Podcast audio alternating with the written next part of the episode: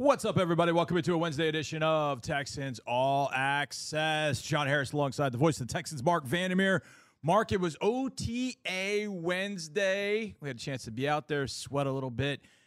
We'll get into your thoughts in just a second, but how you doing, my man? I'm doing great, and I love being out there today. I love watching them practice, no matter what time of year it is. You know this, Johnny. I like watching them operate, this new coaching staff, the energy around them, and anytime look we've seen a few new coaching staffs lately okay? Unfortunately Yeah. two years ago new staff. Last year relatively new staff but this is different. This has a different vibe to it. Some of the Yes. guys remain the same. You have jacques Cesaire out there who was there last year the defensive line coach and we're going to catch up with chris strausser in a bit here. But there's just something about it watching DeMeco operate with the entire staff squad and then get down to some individual work with people. That's one of the treats of being out there and being able to observe up close. Yeah, no doubt you mentioned Chris Strausser. You're going to join us uh, in the show. In our next segment, we got to get our observations. I mean, obviously, people know I've been writing observations for a long time. They've they changed names. Um, we kind of uh, gave it a different name. Harris hits. It went into went into witness protection program as Harris hits,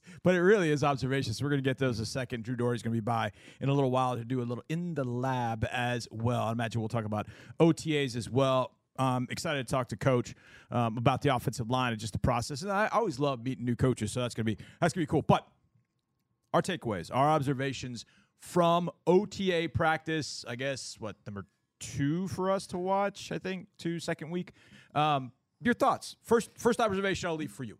Well, everybody's talking about CJ Stroud, and I think that you're seeing some ascension here, right? You're seeing him get better each time you see him out there, and that's good. That's what you want to see. You want to see this improvement. I think that, you know, somebody asked me yesterday, who's looking better right now, Mills or Stroud? And I thought, look, Davis has been in the league. This is his third year, 25 starts under his belt. I think it's steady as she goes.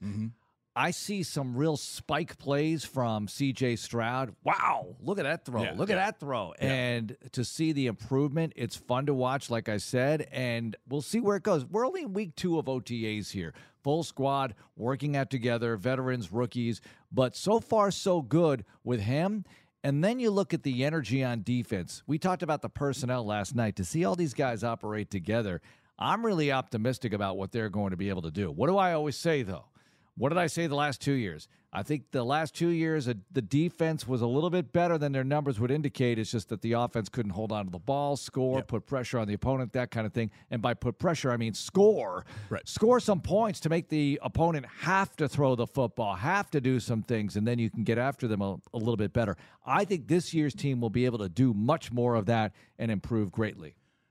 I think watching rookies progress from one week to the next is it'll, it'll be my first observation, and I'm focusing mainly on the wide receivers because it is That's a good point. as we were told so often, it's yeah, it's a passing camp. It's a passing camp. I still think for the offensive lineman, defensive lineman, this is a really important time because you're installing new systems or at least new verbiage on both sides of the ball. So it's important that you go through all that process. But we know the physical part up front isn't isn't there. No popping of pads, any of that. So you got to focus on the, the pass catchers, the DBs, and those things. To watch Xavier Hutchinson last week at OTAs and watch him this week at OTAs. Wow. Last week I felt like I was watching maybe freshman year Xavier Hutchinson at Iowa State. Today I felt like I was watching at least junior senior year Xavier mm-hmm. Hutchinson where he was the best receiver, maybe arguably the best offensive player in the Big 12 outside of Bijan Robinson. And he was fantastic. He made a couple of catches. There was one that he made where he had to go low to get it and it's one of those where, as you're going low, you know, a lot of guys will kind of cradle it and get underneath it. Yeah. And there's always like, oh, did he catch it? Did he not? He literally caught it, had it in his hands. So when he turned on the ground and hit the ground, he had the ball in his hand. It was basically like he was showing the ref he had the ball. and I was like, yo, how hard that is? Yeah. You know how hard that is, especially for a guy six three to make that catch. Uh, Jared Wayne made one heck of a catch down the sidelines. Um, it was, but the, those two rookies in particular, and obviously Tank, uh, it continues to be you know kind of a pest for the defense. He Just was busy today. Areas where he can get to Mark that other guys just can't because he's just so explosive. So he that to me was kind of you know one of my major observations how the the rookie receivers seem to be I don't know settling in is the right word, but they're really kind of showing that they belong. Whereas week one, you kind of could see. I mean, you you couldn't see it, but you could kind of feel like, man, oh boy, eyes wide, you know, bright lights, big city sort of thing. Today, it felt like just easing in, just part of the group, just doing their thing, and not only part of the group, but really kind of standing out. two observations based on what you just said. Hutchinson, if I didn't know anything and I just walked out there today and you and I got to see a huge Mm-hmm. chunk of this whole thing, I would think, wait, where was this guy drafted? Yeah, exactly. Because Exactly. he looks like he should have been drafted a lot higher. yeah. Now, who knows where it goes? I'm not declaring Marques Colston right here with Xavier Hutchinson. Good one. It's But- a good comparison but, too. but that's what you want. Yeah. You want to have the lower round draft choice who shines, turns into a favorite, turns into a real star. And I'm not putting that on him yet. I'm Right. just saying you are absolutely right. Just the eye test of last week to this week.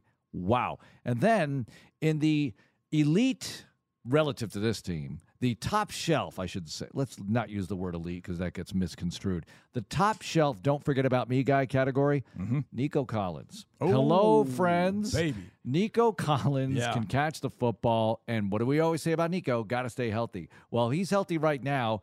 And it is definitely noticeable what he can do for your offense. And you mentioned him yesterday as a possibility. That was the chessboard move and the Mm-hmm. three uh, most valuable Texans Right. non quarterback. And you put that piece on Nico, and then you kind of took it off thinking, eh, maybe not. But Nico, if he's that healthy, that consistent, he'll be one of the most valuable players on this right. team. Right. Absolutely. I mean, I don't think there's any question to that. He's with his body size, his I mean, he's not a blazer off the line of scrimmage, but he can fly. Yeah. He can really get build up speed going down the field and really, really fly. So he's as fun to watch to me and fun to kind of keep an eye on in this whole thing. But when you think about Hutchinson, Jared Wayne, Nico, big guys. I Yeah. mean, big targets. And not that everybody needs to be a big target, but that I thought kind of when you brought up Nico, I was like, man, those guys are all big. Now, Tank is the complete opposite of that. He is the complete opposite. Um, and they have some kind of you know in between as well. But to have physical receivers like that, and, and look, I Jared Wayne was an undrafted free agent. I, I don't know where um, where that goes for him. And even Xavier Hutchinson was a six rounder.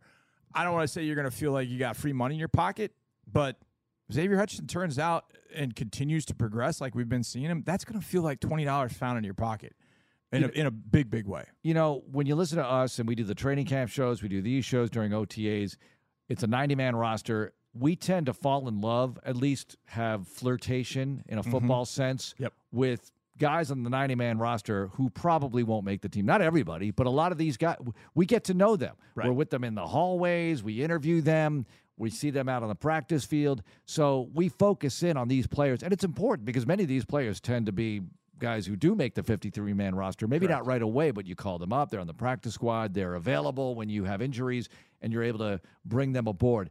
That's why it's important to focus on everybody right now, this mm-hmm. time of year. And this is Texans Radio. This is what we do. Mike Boone, Johnny. Oh. Another player I saw making plays Yeah. today, running back who's got wheels, can catch the ball, and will. I like him. He's in his fifth season. Yeah, he is. To me, he's an interesting fit in this offense. And we talked about what running back will emerge from the group that is. Um, there's Pierce, there's Singletary. What running back? The Dokes, the Boons, the um, who am I missing? Him, uh, Valladay. You know, Yeah. who of that group stands out and becomes that number three guy. Dari, Dari has been that guy. He was that guy last year. I felt like I always feel like Dari slept on. I just kind of feel that way. He's so solid. But. Mike Boone, watching him today because from week one, I don't remember seeing him. I don't know if he was just rehabbing or or just not available or what it was. But he was more than present on Wednesday. More Impossible not present. to notice guy. Yes, He's the he fits impossible. in that category for sure. And the one thing that I really liked today was seeing how often the running backs were utilized not on checkdowns, Hmm. not on just swing routes. I mean, down the field in other areas where you don't always expect running backs to be able to win routes, to get to, to be a be a pass catcher. There were there were three that I can think of during the day Downfield. down the field. Right. And guess what? We always talk about how hard it is to cover a running back. You know where it's really hard or harder? Downfield. Yes, downfield. Mm-hmm. When they start to get a little bit more speed and you design something really good for them, Yep. there are a lot of possibilities in this offense for that kind of thing. We've all seen San Francisco. Look, that's our only comparison right now in the whole Kubiak and Shanahan history. We get it. But Bobby Slowik is going to bring a little bit of that and everything else to what this offense will become. Yeah, I'm. Ex- I start watching this offense, and I, I try and stop myself from getting really, really excited because we haven't seen what the run game is gonna gonna be at all. We we have, we we have an idea, and you see some of the the sh- the shan. What does uh, Seth call it? The Kub- Kub? Shanistan or something. I call it Kubiak. Yeah, and I- I, I- don't put the Shanahan name in there. I probably should. Look, this all goes back to Bill Walsh. Right, right, Which right. means it, goes back it to really Paul does. Brown. It- Yeah, sort of. Paul Brown, Bill Walsh, handed it to the Shanghai, um, and then you go from there. But what Bobby Slowik's offense, it's going to be Bobby Slowik's offense, and it's going to be a whether it's a complete 100% facsimile of what Kyle was doing in San Francisco. I don't think it will be. I feel like guys like Ben Johnson with the Lions, Bobby Slowik, um, when when they've gotten their opportunity. Now we don't know with Slowik, but I watch Ben Johnson with the Lions, and I think, man, whatever tree he came out of, he's just taking his branches and going building a whole darn new tree. Yeah. Because the offense you watch there, and you're like, that's not an offense I've seen before. Like I see elements of it, but they're doing things that only Ben Johnson and the Lions are doing. And so my my hope is that Bobby will do that here. Bobby will take, okay, here's the genesis of this offense, but we're going to tweak this and we're going to do this and you're going to add this. Um, and that's what Kyle Shanahan did. He took what his dad had done, he took what Gary Kubiak had done, and he's like, okay, you did this, we're going to tweak this. And when I think to me the most the one that I remember the most with Kyle in particular was the throwback off the bootleg, where I don't, I never remembered the Broncos with, with Shanahan. They'd run that bootleg, bootleg all day, all day, all day, and then I remember seeing Owen Daniels. And you know how I watch the game, especially if I, at the time I would watch it from the press box, and I would see Owen Daniels starting that long over route, like it's going to be the bootleg, and then and he'd go back the other way. And then Andre Johnson did it. I was like, oh, I like that wrinkle. Yeah. So Yeah. there they're things you build upon. And so Kyle then took that, and when he went to ran his own offense, that's the way you go.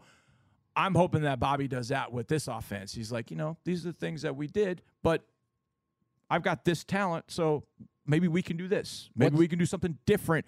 But the elements are going to still be there. But I think I'm really curious how Bobby is going to expand this offense and and what especially that looks like in the run game and all the different wrinkles because I think a lot of people think oh it's the zone run game it is the zone run game but there are so many different intricacies within that running game I'm really excited to see that What's wrong with the zone run game anyway? Not not- much. nothing. Pretty Nothing. effective.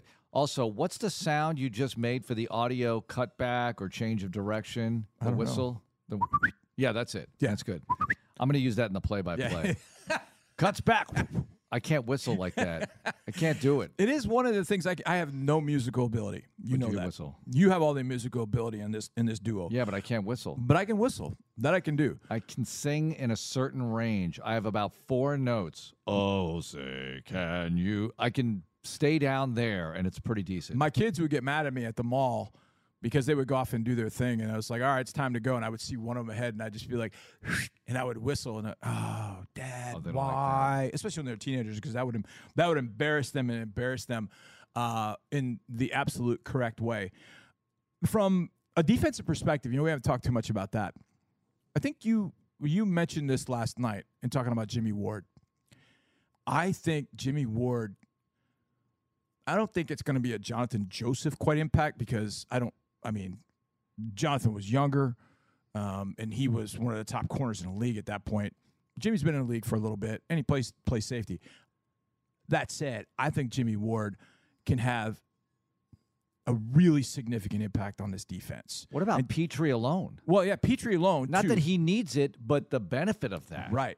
Exactly. And you can just see as, as in watching Jimmy just he understands, he knows this you can tell he knows his defense because he knows where he needs to be. So he might be doing some disguises or, you know, bluffing and he knows to get back to a spot. He knows what he's doing. You can tell everybody's kind of people are starting to think through this.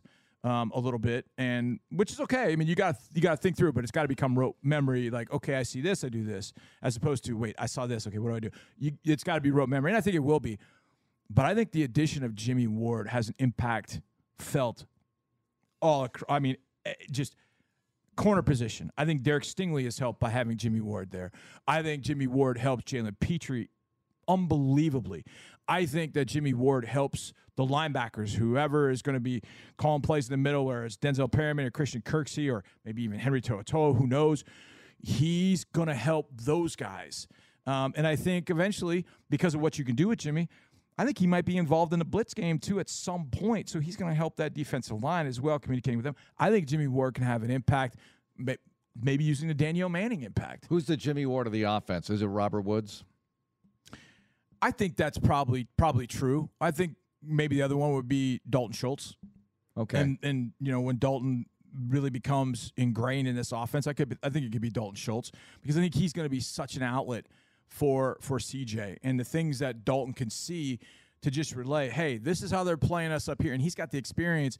I just think those guys that that on the interior passing game, you know, be it the um, you know the slot receiver types, you know the the Julian Edelman types, uh, you know, Elijah Moore when he was kind of a slot receiver with the Jets, and you know Dalton Schultz, those guys that kind of do all that stuff in the inside. I think they give you and give quarterbacks a really good snapshot of what they're seeing. Yeah. Like, hey, here's what you saw. Here's what they did to me on this. And I think that gives a quarterback, okay, well that that must be what.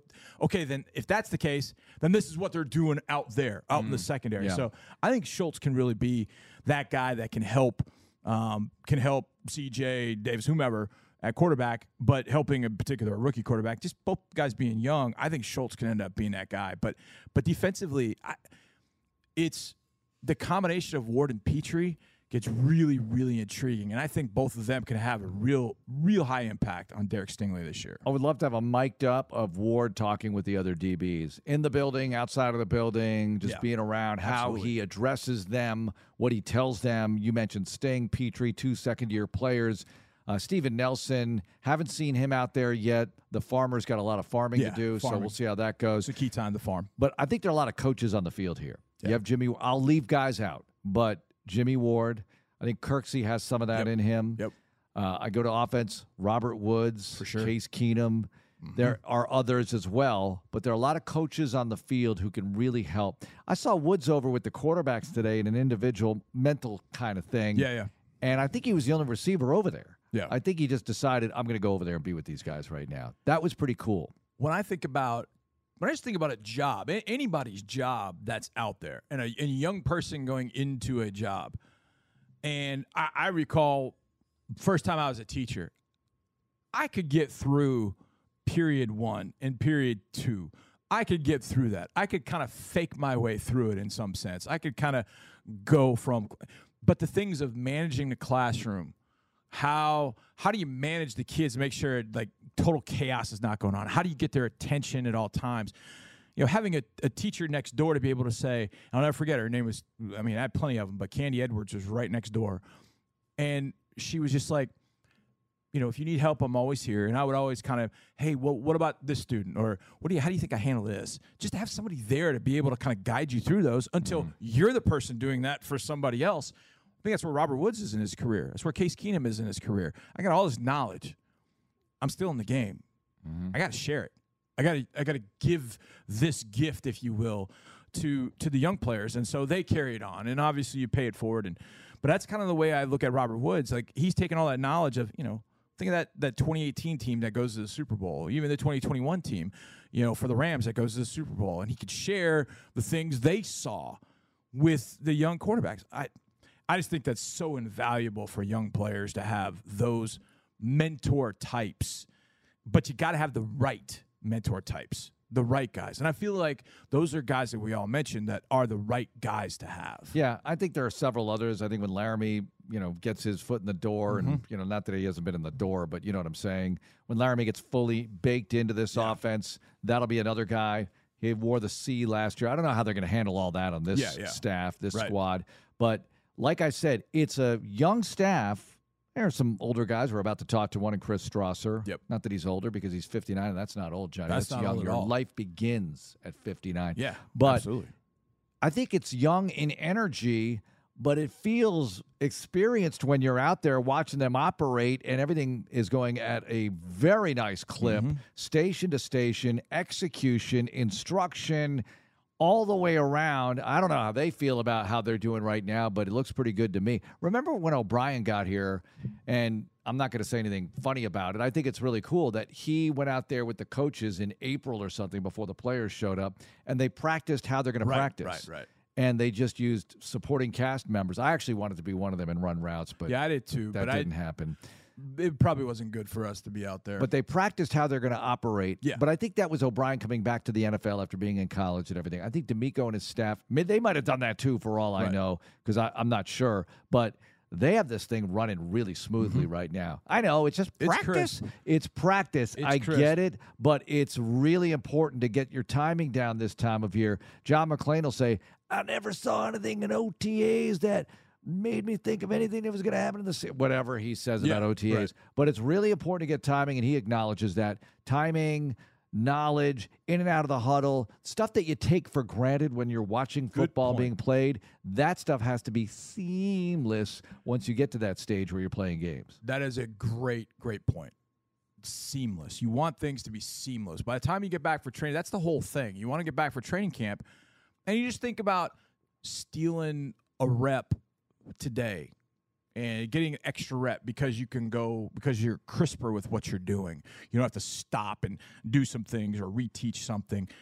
You steal two reps. You steal two reps of practice, a couple reps in a walkthrough.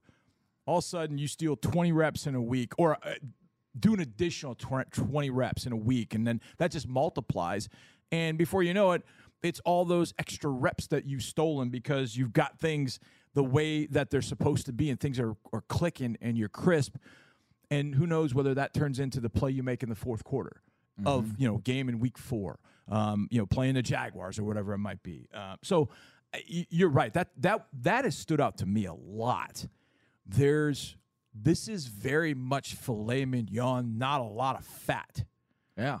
This is not a this is not a marbled ribeye, which is good, but that filet mignon is lean and clean. If and you I, get the right like that. marbled, you got to get the right marbled Yeah. ribeye. It's got to Yeah. be a good quality you're piece of meat, nonetheless, Mhm. and you got to cook it correctly. Don't overcook my ribeye. Yes, Do not overcook it. that is a crime. If I Although- order medium, you can't Although order medium. Ninja would tell you, Antonio What? Smith would tell you that uh, you gotta be- definitely want it well done.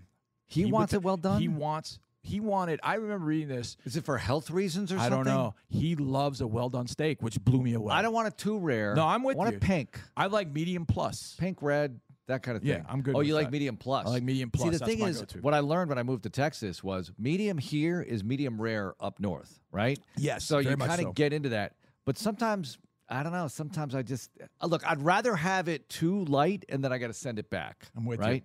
I'm with you. too you. rare and then I got to send it. I don't mind sending it back. Now, when you send back food, I get it. yeah. But but they acknowledge it. Sometimes I get it and it's breathing still. And then I need it cooked a little bit more. I remember a buddy of mine one time we were on a, work trip. This was before I got back to Houston, and he literally told the waitress, "I want you to kiss that on both sides on the grill, and that's it." Oh my gosh, that's steak tartare. I'm like, "Ah," I'm like, oh, no, I'm out. I'm out. Yeah. I'm out. But we are out for the time being. We'll be back in a second. We're going to talk to offensive line coach Chris Strausser right here on Texans All Access. What's happening, everybody? Welcome back to Wednesday edition of Texans All Access. Glad you're with me, John Harris, football analyst, sideline reporter. Mark and I got going so much we completely and totally forgot about joint practice discussion. Man, it was just fun being at OTA, so we want to talk about that. But Texans going to have some joint practices with the Miami Dolphins here and also at New Orleans for week three, which I'm a little bit surprised. There were some people that asked me, hey, what about New Orleans? I'm like, yeah, typically you don't do that on week three, but you have that bye week. in between week three of the preseason and week one of the regular season. So I guess it makes some sense. And so it sounds like that's what the Texans are going to do. So Dolphins, week two of the preseason, uh, a couple days of practice, and then play the game, I think, on Saturday, and then going to New Orleans and going to do the same thing. Now, I don't know if it'll be two practices in New Orleans, but it does sound like it's going to be two in my uh, two in Houston, Houston Methodist Training Center for the Miami Dolphins. So that'll be some fun. Jaylen Waddle, Xavier Howard, um, De'Von Achane, guys with Houston ties. They were just in Houston this last week, along with Tyreek Hill. Um, but it'll be nice to see those guys, and that'll be a good test. I think that Miami Dolphins team is going to be very, very underrated. So uh, I think it's going to be a really good football team uh, in the AFC East. So we'll we will see them second week of preseason. New Orleans Saints in Metairie, the third week of the preseason. And then it's all getting ready for the Baltimore Ravens. One of the guys that will be very instrumental in getting this team ready is offensive line coach Chris Strausser, who caught up with us after practice day. We had a good time talking to Coach. Take a listen. Joining us now, Texans Radio, Chris Strausser, offensive line coach for your Houston Texans. Coach, welcome. Thank you. Great to be here. Well, it's great to have you on. So, general question here, but how's it going so far after you get the gig and you meet your players? You're out there on the field with your players. How's it progressing so far? It's been great. You know, there's just a lot of really positive energy around here. You know, a good young roster, a good young coaching staff, with the exception of uh, Coach Barrett and myself. We're, we're kind of we, have got a little bit of the wisdom on the staff, but um, a lot of positive energy. And you know, the thing that we all enjoy the most is the players, and you know, just the I, the hunger that I sense from these guys, the humility that I sense from these guys, and the desire to be great and win for the city of Houston has been great. Coach, the decision to come to Houston for you, your family, et cetera we have not had a chance to talk to you since you know since you got here, but we know coaches make those those moves all the time. It's always happening. But why was Houston the right fit for you to come here at this time? I think the two things that really stood out to me um, were you know Bobby Slowik. I had a chance to have some really good conversations with him and have a good feel for what his philosophy was and, and what it was that he wanted up front. Yeah. And that was in alignment with the things that I believe in. And then just having a chance to visit with DeMeco, um, just feel really solid about a guy that's got, um, you know, really sharp guy for yeah. a fairly young coach in the NFL, um, but has proven a lot. I had a chance to go against him um, a couple times over the last few years and have been very impressed with what I've seen. Coach, what can you tell us about the way things are going to work up front in this offensive system? You mentioned Coach Slowik. How will it work? What can you share with the listeners about that? I think the thing that excites me so much about you know this style of play for the offensive line in this offense is there's this mentality of really taking advantage of our athleticism, both run and pass, and so we're not going to be necessarily just a bunch of big, thick bodies that are trying to take up space. And although we're always trying to move guys in the run game, the mentality is not so much, you know, hey, let's put two bodies on one and move them, but it's more about really speed off the ball and really taking advantage of guys that have tremendous athleticism. Coach, you've been around the league, coach offensive line for a long time, but in different spots. For you personally, how is it to learn a new system, the verbiage for you? I mean, you may have heard it a different way. Maybe over here it was sand, over maybe here it was dirt, however you called it. How has that kind of gone for you and just learning the verbiage of how Coach Slowik calls things, how you want things called, and how that merges with your your your history and, and your experience and your knowledge? It's a major challenge. Um, this is my 35th year coaching, and I've had a lot of similarities in the offenses I've been in. This is this is by far the most different – verbiage that I've been around. Mm. Yeah. And so I feel like I just need to stay a day ahead of the players this offseason while I'm learning it. Yeah. And but I'm on my I'm on my board um, in my office on the dry erase board half the day, just you know, just writing stuff yeah. down, quizzing myself. I'm really fortunate to have Cole Popovich here with me, who's a tremendous offensive line coach, uh, super smart football guy, and so he's constantly you know, challenging me to be on top of stuff, and and we've been good for each other to really because it's both of our first times yeah. to learn the system, so it's been great. That sounds like me teaching calculus. Stay one day ahead of the students. yeah. As long as I did that, I was okay. What am I teaching tomorrow? Yeah, you know, Chris Strausser, Texans offensive line coach, with us, and you were with the Colts. And coach, it's so great to have a converted Colt with the Texans organization because very well known fact here. I hate the Colts like poison in a healthy sports way. All right. True. They are our bitter rivals. You know, you've been Absolutely. in part of this yes. thing. So, what was it like over there for you? And how does this system differ, if at all? Well, I know it does differ. You just mentioned some of that with what you ran in Indianapolis. You guys had a lot of success running the football and through the air as well. Yeah, we did. And so, you know, that was that was a great opportunity for me. Frank Reich treated me really well you know all the players, all the staff over there. You know nothing but positive things to say. We get this. We're it's about winning at this level, and so when I line up against these guys in the fall, I want nothing but to beat them. Um, but I have a lot of respect for everybody over there, and you know also for the South Division here in the AFC. Right, I know they do things the right way. We do things the right way, and so that's all positive. Coach, as you're getting ready to kind of put everything together and you're getting ready for the draft and free agency, how much did you want to look back at what the guys that were going to be here did previously? How much did you want to know about them and what they did on the field? In addition to getting to know them as people, et cetera, how much kind of background did you go into kind of watching them on film as you got ready to take this job? We definitely spent some time doing that as we got ready for free agency, just to kind of get a feel for physically how guys play. Right. You know, I know they were coached very well by George Warhop, and so, but I don't know the specific th- things that George was telling them to Right, do. So right. it's hard for me to evaluate too much. But really, just to me, just to see how well guys bend, how well they stay on their feet, how well they change direction, how competitive they are. Yeah. Those are really the things we were looking at. Is it hard to not get too physical out here in OTAs because you're not in pads and you guys have a lot to work on? It's a challenge. It's a challenge because we all have tremendous pride in what we do, and so for us, even as coaches, to say anything that relates to not being physical and not finishing plays is a mm-hmm. huge challenge. That's not the mentality we want to play with. And the great thing is, you know, I feel really strongly about our defensive line right now. And so both both sides of the ball in the offseason, it's a tremendous challenge to really practice and get better, but know how to tempo it down. And so um, those guys are going now on defense, which is great. That's exactly what we need. But we're working really hard at learning how to practice together. Coach, you obviously have a number of vets, but you've also got a few rookies that are added to the group. How is it for you, obviously being new here, but you've got these young rookies that are soaking in every ounce of knowledge from you and your experience with Juice and, and Jarrett in particular? It's been great. Yeah, the rookies are super hungry. Um, it's nice to have really five guys. We've got those two guys, and then the three um, free agents, and so that's a, that's a good group of rookies. And you know, feeling like those guys for sure can contribute and help us be a, become a better offensive line. Um, really hungry guys and, and humble guys as well that fit in the room super well. How do you determine who goes where, what level of the offense, with some of the guys being unavailable, but whoever you have available? Do you discuss that with Bobby Slowik? How do you go about that, coach? It's a little bit of just us just working on playing football right now and not getting locked into any one specific position. You know, I know sometimes guys think they came out of the womb with LT stamped on the bottom of their foot, but not really how it works, right? We just need guys to play football and, and just learn and just figure out the system. And we'd love to get to a point sooner rather than later that you know we kind of have an idea, you know, what our our five and then our our eight and and those numbers are. But right now, it's just about guys out competing and learning. Uh, at that point, coach, how much cross training goes on at this time? Maybe wanting to, whether it's necessity, you're trying to get through a practice and you maybe not have enough guys at a particular position, or you know what?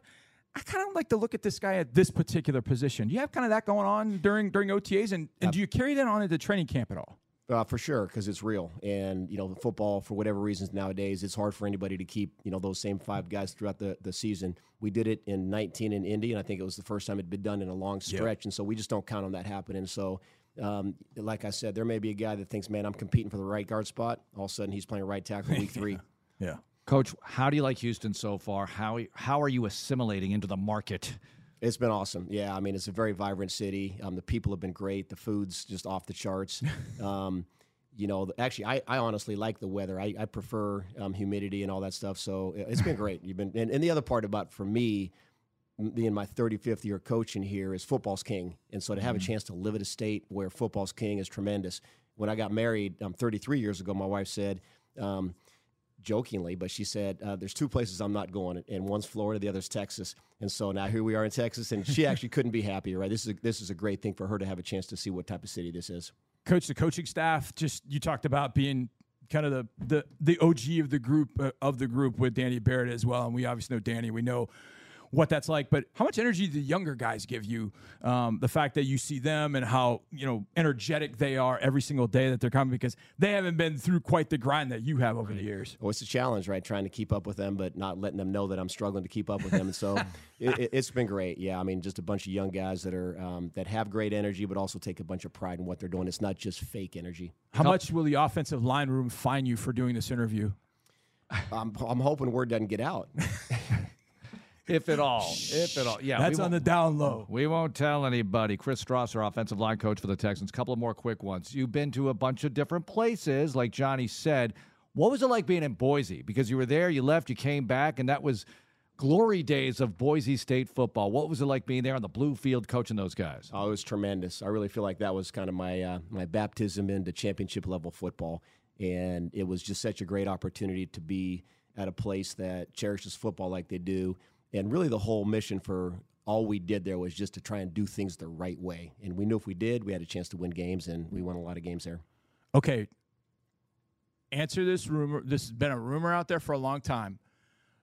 Ducks would fly into the football field because they couldn't recognize it between the water. Is that true or false? It's a great rumor. Why would I squelch that? okay, all right. Oh, just All just right, leave good. it alone Just like leave it. that. That's good. Okay. Oh my All right, gosh. I love it. I All right, love it. and you went to Chico State. So give the Chico State Alumni Association something to smile about right now. Tell me something unique or good about Chico State. Well, I say the biggest thing is we're undefeated in football since 1994 because they dropped the program. Oh. so that's a that's a somewhat positive. But yeah, Chico's a tremendous place. Uh, my wife went there, my daughter went there. Uh, a lot of good memories there. All right, Coach. Thanks a lot for joining us. Best of luck. Thank you guys. That was fun to catch up with one of the OGs of the coaching staff. Man, that's weird to say. He's 59, I'm 51. Does that make me an OG? I don't know. I feel like I'm young at heart, but either way, great stuff there with offensive line coach Chris Strausser. It's going to be good to catch up with him. I loved his thoughts just on everything. Very, very measured, very thought out. And yeah, he didn't short answer us. I always like that. When we get a coach on the first time, sometimes you get that short answer and you're like, uh, okay, what are we going to do? No, he was perfect. Absolutely perfect. Uh, had a good time talking off the air about Boise State. I got talked on the air about Boise State for a while, but glad he's here with the Houston Texans. Coming up, it's a little in the lab. Yeah, Drew and I talked a little bit more about OTA number two that we were allowed to see this week. That's next, right here on Texans All Access. We got one final segment this edition of Texans All Access. John Harris here alongside my in the lab partner, Drew Dougherty. Let's talk about OTAs, Drew. Let's go. in the lab time right now. Drew Dougherty, John Harris coming at you on another day of OTAs. It's Wednesday. So normally you and I do this on a Tuesday, but because OTAs were today, and because you and I talked with, and Marc Vandermeer talked with, and Deepi Sidhu talked with, and the rest of the media talked with, every single coach and assistant coach got a lot to discuss. So we wanted to hold off on that. And I want to get some quick impressions from you. I'll give you some of mine on some of these coaches Okay. and some of what you've seen today. But the overriding thing, even without looking at a single practice and knowing the history of these these coaches and what they've done and the the lineage from which they come on both sides of the ball, this team's going to be better. Yeah. Simply because of the coach. This team is going to be better this year. But specifically, you said off air, people don't know, but this offense is going to be a lot better than they think it or than they think it should be. It's just going to be better than what we've seen around here in a long time. I agree, but why are you saying that? I think we we talked about the word precision Mm-hmm. and how precise Bobby Slowik's going to want this offense to be. It's just his experience in it, and not that not that other coaches aren't. And you know, sometimes when you talk about precision, you're like, okay, well, thing the game's not always going to be crystal clean. You know, you're going to have to deal with the dirty. But I think the more precise you are in how you do things, you can dictate when it turns dirty and or or not. Um, and I'm not talking dirty like illegal. I'm just talking about Yeah. man, you're seeing a front you're not used to. You're seeing a coverage that's a little different, that kind of thing. So things will things will get dirty. And, but to help you get through those tough times, you've got to be precise. And I see that. I feel like there's a crisp nature to the offense. Yeah. Sometimes the word crisp is hard to say. You can really emphasize the P, and then that gets spit all over your computer and whatever. But Well, I noticed that last week. It just in the, the drills being run Yeah. with the two quarterbacks throwing, one rotates out, one who was on the you know watching comes in, and they the other guy slides over. Yep. Just that alone, I've noticed how much crisper things are.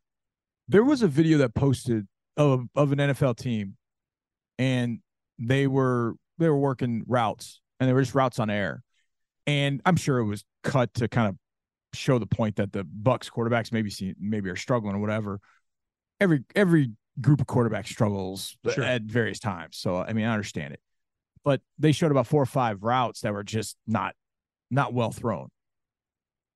I know it's on air, but you watch these three quarterbacks throw the football and the ball barely hits the ground. I mean, all level of routes. I'm not. I mean, it's now that's on air, but that's that's what it should look like. It should look crisp. The route should be run well. The ball should be perfectly placed, and that's what I get. And so when I saw that video, and I think in my mind of what I've seen at OTAs, I'm like, wow, okay, that's different than what we're looking at and what we've seen here. So that's a really great start. But I think one other thing, Drew, that's kind of stood out just Um, Mark and I talked about this uh, kind of for our observations for for radio for Wednesday night. Younger guys, week one to week two. We always talk about year one to year two, week one to week two, like the transition and the progress. The first time they do something, you know, preseason game one to preseason game two.